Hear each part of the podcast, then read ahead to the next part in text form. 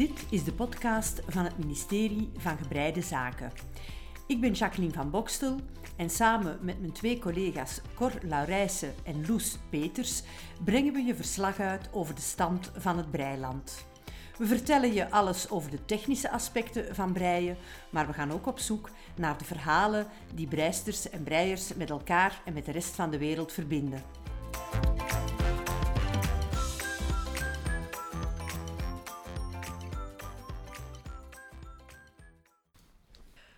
Goeiedag allemaal.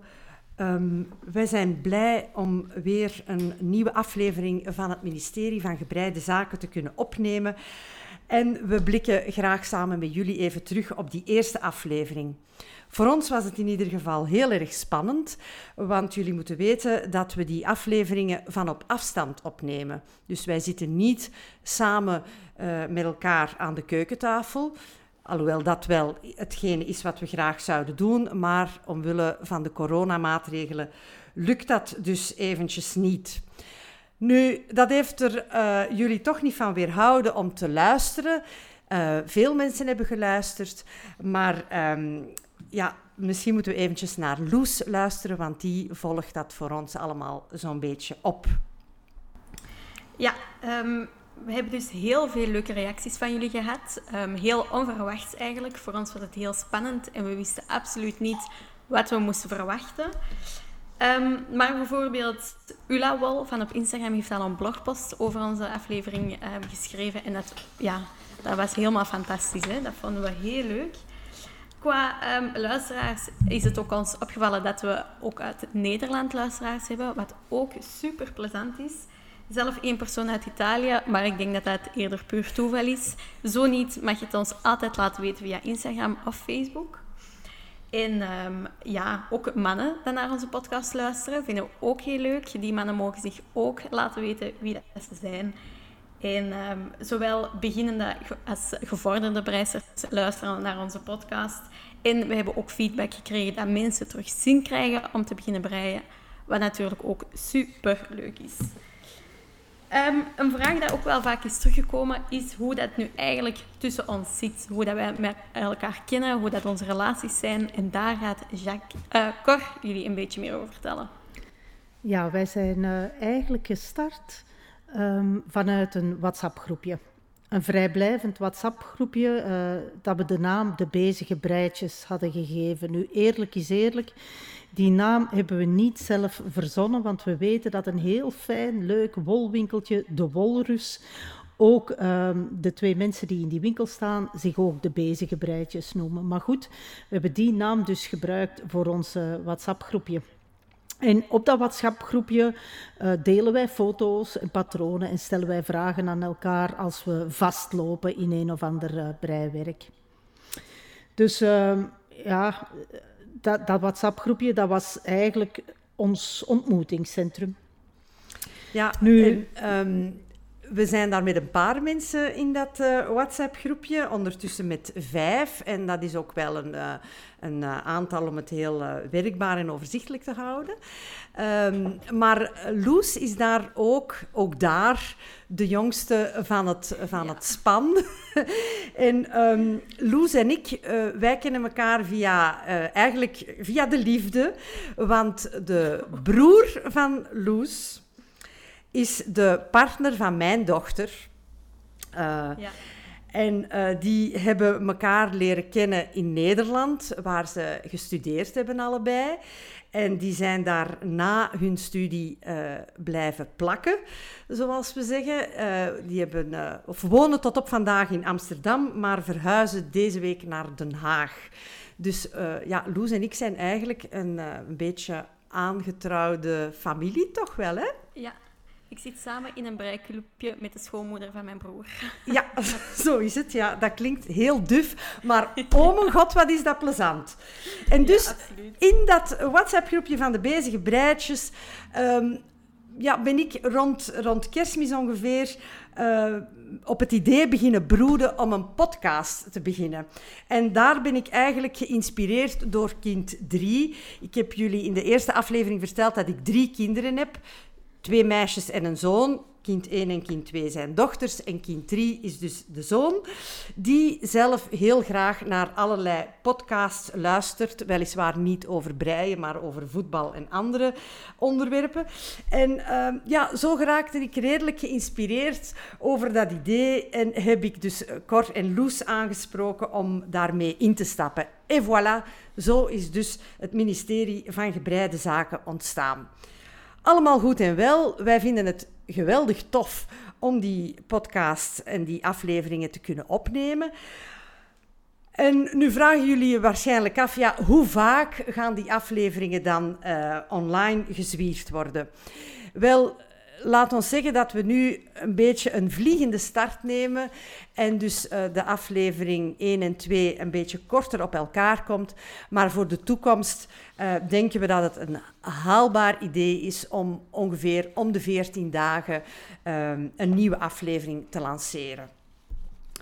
Um, en Tenminste, dat is toch ons voornemen om, om dat nu in de nabije toekomst te doen. Alles kan veranderen, dat weten we ook wel. Maar voorlopig is dat het uh, beginpunt of het uitgangspunt. Voilà, nu we al die dingen uh, eventjes doorgenomen hebben, komen we op onze nieuwe mini-rubriek de rubriek van het lelijkste breiwerk. Jawel, beste luisteraars, we hebben dat allemaal al wel eens meegemaakt. Dat we heel enthousiast aan iets beginnen. We hebben een leuk garen uitgezocht en een tof patroon. En we beginnen vol goede moed. En o jee, o jee, het wordt iets lelijks. En daar gaat deze week Cor ons wat meer over vertellen. Ja, Jackie vroeg mij ter voorbereiding van deze tweede aflevering: Cor, wat is nu feitelijk uw lelijkste breiwerk? En toen dacht ik bij mezelf: ai, ai, zo heb ik er wel wat. Welk breiwerk zal ik kiezen? Ik ben eerst en vooral, en dat hadden jullie misschien bij de eerste aflevering ook al wel begrepen, geen natural knitter. Mijn techniek laat wel wat te wensen over. Jackie mm. heeft daar zelfs een term voor. Ja. ja. voor de manier. Dat is een Koreaanse overdrijving. ja.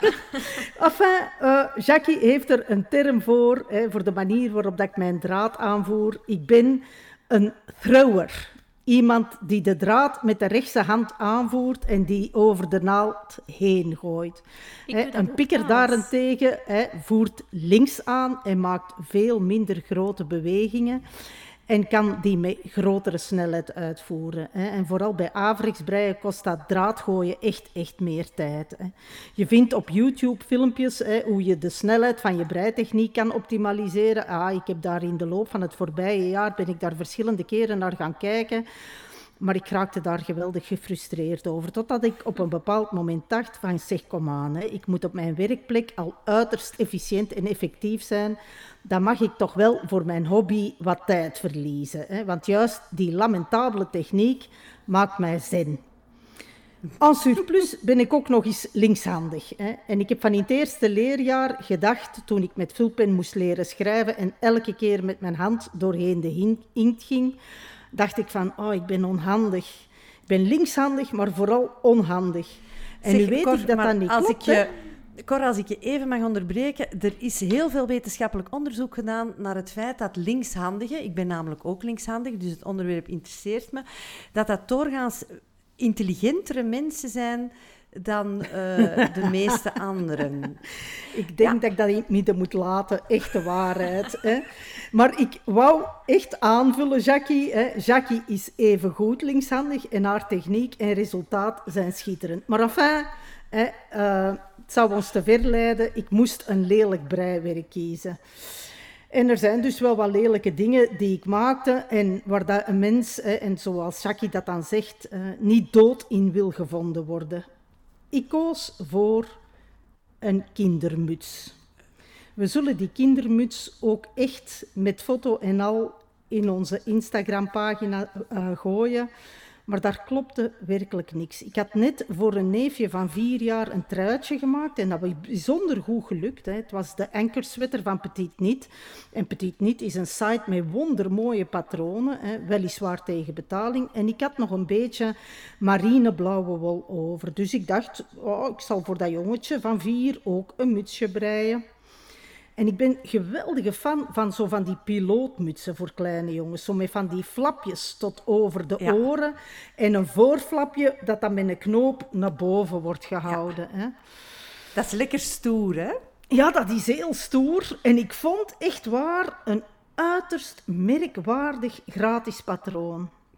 Het zag er super, super tof uit. Eigenlijk, eigenlijk is een lange reep met allemaal punten die naar links en rechts gaan. Werkelijk heel simpel. Je start met één steek en je moet elke keer bij de terugkerende toer een steek bijmaken. En zo creëerde een punt en dan moesten weer wat minder breien en dan steken laten staan. Enfin, uiteindelijk kreeg je een lange reep met punten naar links en rechts. En als je die dan op een bepaalde manier aaneenzette, dan kreeg je dus een muts. Een pilootmuts. Enfin, Normaal gezien. ik heb dat gedaan. Ik heb dat gedaan. Ja. Maar ik heb er geen, echt waar, geen muts aan overgehouden. Ik, ik heb het echt niet durven afgeven. Ik heb het uh, voor de gekkigheid op een van mijn lampenbollen gezet. Hè. Maar over een hoofdje past het niet. Het trekt, zoals wij in schoon verkavelingsvlaams zeggen, het trekt teuten langs alle kanten. Nu, ik denk dat ik echt iets verkeerd gedaan heb aan dat patroon. Uh, maar ik zal het graag met de luisteraars delen en misschien dat andere mensen daar wel een fantastisch mutsje mee kunnen maken. Hè. Bij mij is het dus echt niet gelukt. Vandaar mijn lelijkste breiwerk. Ja, uh, Cor en uh, Loes en ik, wij kunnen dat bevestigen, want wij hebben de foto's van dat product al gezien. En inderdaad, uh, je hebt zeker al veel, veel geslaagdere breiwerken gemaakt dan, dan deze muts. Um, we zullen er eens goed mee lachen, want zoals ik daar straks al zei, uh, iedereen heeft al wel eens um, een lelijk ding van de naalden moeten halen. Hè? Ja, en, en je moet je fouten koesteren, hè. dat doe ik dan, maar ik durf ze dan toch niet weggeven, natuurlijk. Nee, nee weggeven ja, misschien niet, maar delen met de rest uh, van onze community uh, met alle plezier. Hè. Zeker, hè. de mensen ja. laten lachen, hè. Ja. met zoveel lelijkheid. Ja, ik wou nog vragen, wat heb je met het mutsje nog gedaan? Ah, wel, uh, daarnet op mijn hoofd gezet, om nog eens te zien hoe belachelijk dat is. maar je gaat het niet weggooien? Nee, nee, nee, nee, nee. dat ga ik koesteren. Hè. Dat, dat wordt ja. ook altijd gezegd. Hè. Een breister moet haar breiwerk koesteren. Ja, en haar fouten. Schoon of lelijk. Ik, hè? Ja, lelijk in dit geval. Ja. Nu, elk breiwerk, ook een lelijk breiwerk, uh, begint met het opzetten van de steken. En uh, daar gaan we het in deze aflevering ook even over hebben. Er zijn verschillende methoden van opzetten die allemaal hun uh, waarde hebben. Um, de keuze om voor een bepaalde methode uh, te gaan die is vaak heel erg beïnvloed door ja, wat dat je geleerd hebt of wat dat je zelf handig vindt. Um, soms ook in functie van het werk dat je maakt. Hè, is dat een, een, een, stuk waar later nog een bies wordt aangezet, dan speelt het allemaal zoveel rol niet, want dan zie je het uh, bij het afwerken toch niet. Maar dus we gaan uh, eventjes uh, luisteren naar de, de, verschillende technieken die wij bij het ministerie gebruiken om ons breiwerk op te zetten. Ja, ik, um, ik ben eigenlijk daar straks nog de naam moeten gaan opzoeken van mijn methode, want ik wist het niet zo goed. Maar um, volgens YouTube bereik ik dus, allez, zet ik mijn steken op via de continentale methode. Dat is dus um, met twee draden langs de kant en twee duimen. En um, ja, ik heb dat zo geleerd en ik ben dat eigenlijk altijd zo blijven doen. Ik vind dat heel handig. Ik vind het een ook het oogt nog wel mooi, vind ik.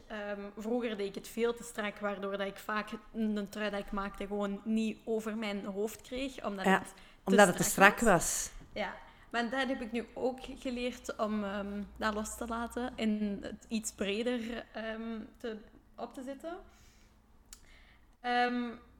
maar ja, ik vind dat een heel aangename methode om te gebruiken. Ik heb ook al andere methoden gebruikt die jij, Jackie, gaat toelichten, biedt, maar daar um, is mijn uh, techniek nog iets... Allee, laat hem nog een beetje te veel steken vallen. ja. Zeg, Loes, maar begrijp ik het dan goed dat dat een techniek is waarbij dat je op voorhand een beetje moet inschatten hoeveel draad ja. dat je gaat nodig hebben om bijvoorbeeld 100 of 150 steken op te zetten?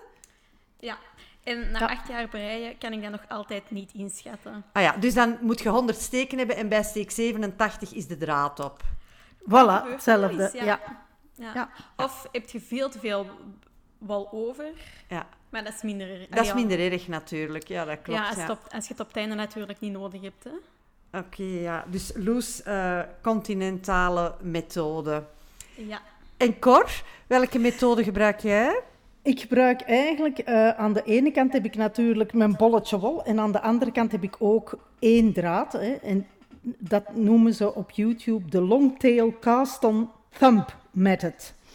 Dus eh, wat ik doe is met één duim, namelijk mijn linkse, hè, maak ik telkens lusjes en ik trek die erover. Maar effectief, net zoals bij Loes, moet ik dus proberen in te schatten hoeveel steken ik nodig heb. En zoals jij daar eh, net zei, Jackie, klopt het dat je bij 220 steken die je moet opzetten, eh, dan op 200 soms geen draad niet meer hebt en Ja, opnieuw dus moet beginnen. opnieuw moet beginnen. Ja, Ja. ja, nu heb ik wel gezien, er is een, eh, een, een systeem, maar ik moet eerlijk zijn, het systeem dat ik gebruik, heb ik van de onvolprezen juffrouw Nijs geleerd. En ik doe dat dus nog altijd op dezelfde manier. There she is again. Juffrouw Nijs. Eh, Ja, ja, juffrouw Nijs, hè, die heeft het eh, mij op die manier aangeleerd. Maar ik zag wel, hè, toen ik inderdaad op YouTube aan het zoeken was naar de naam van mijn methode, zag ik dus een andere techniek waarbij ik dus effectief geen lange draad niet meer opzij moest halen,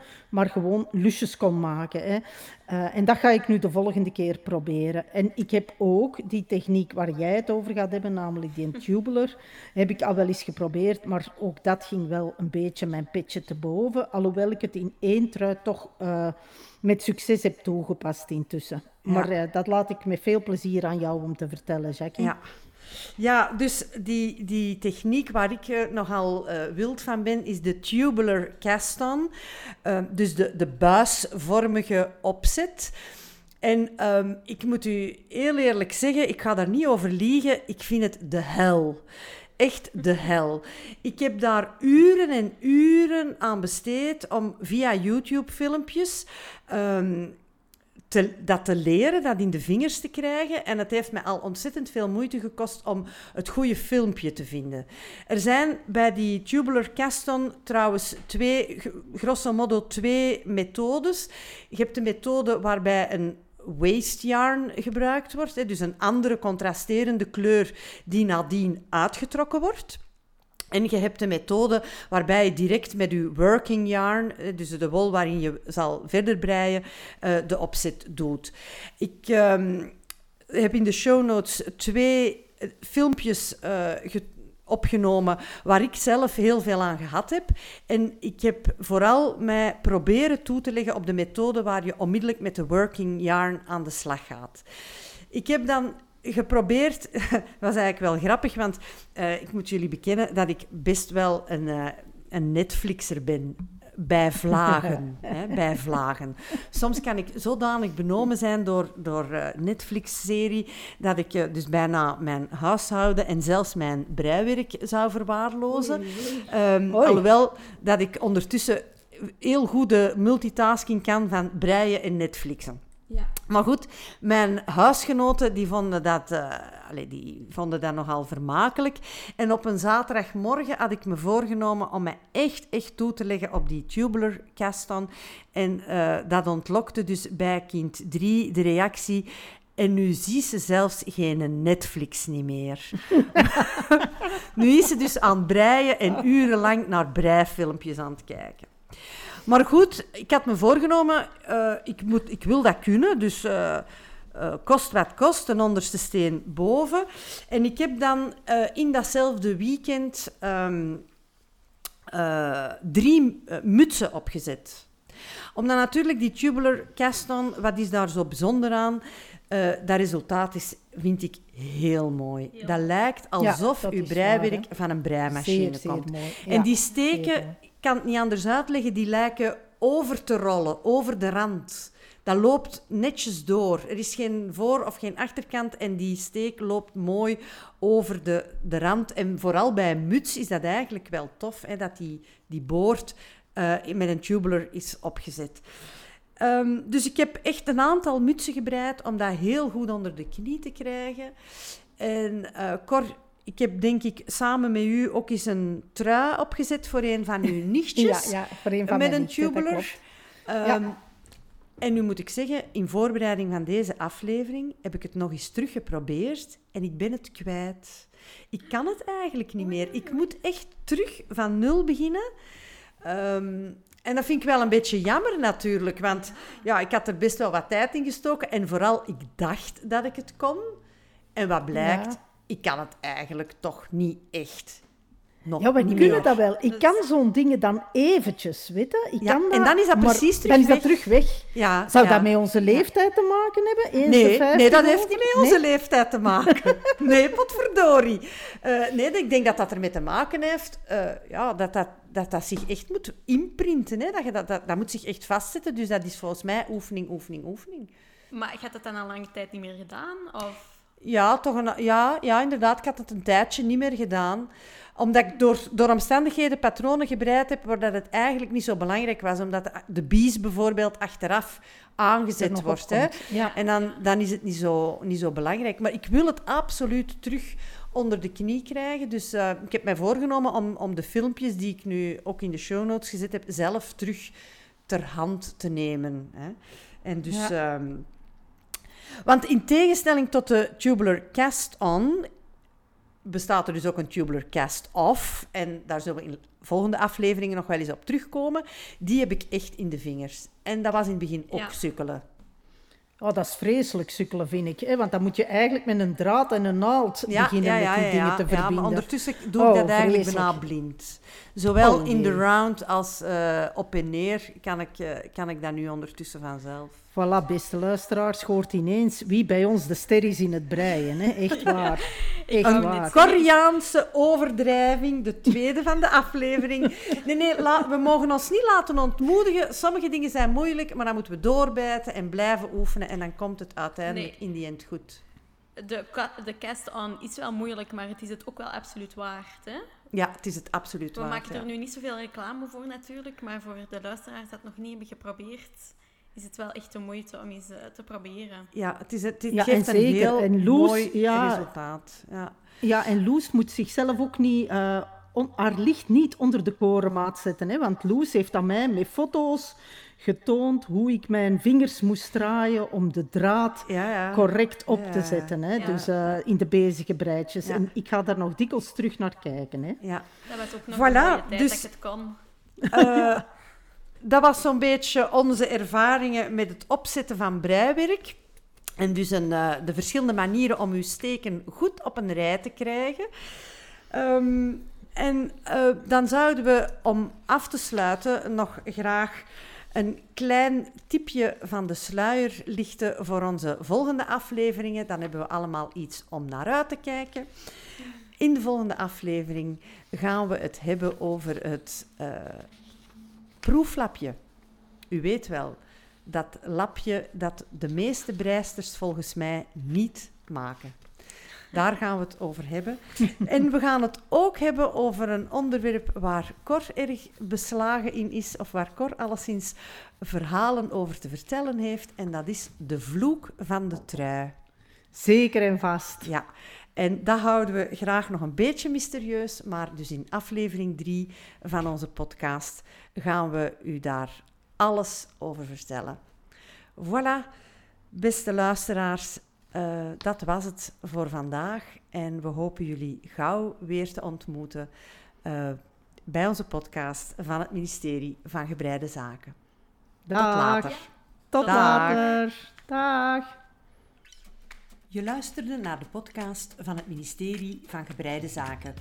Ik ben Jacqueline van Bokstel en samen met mijn collega's Cor Laurijsen en Loes Peters brachten we je ver- verslag uit over de stand van het breiland.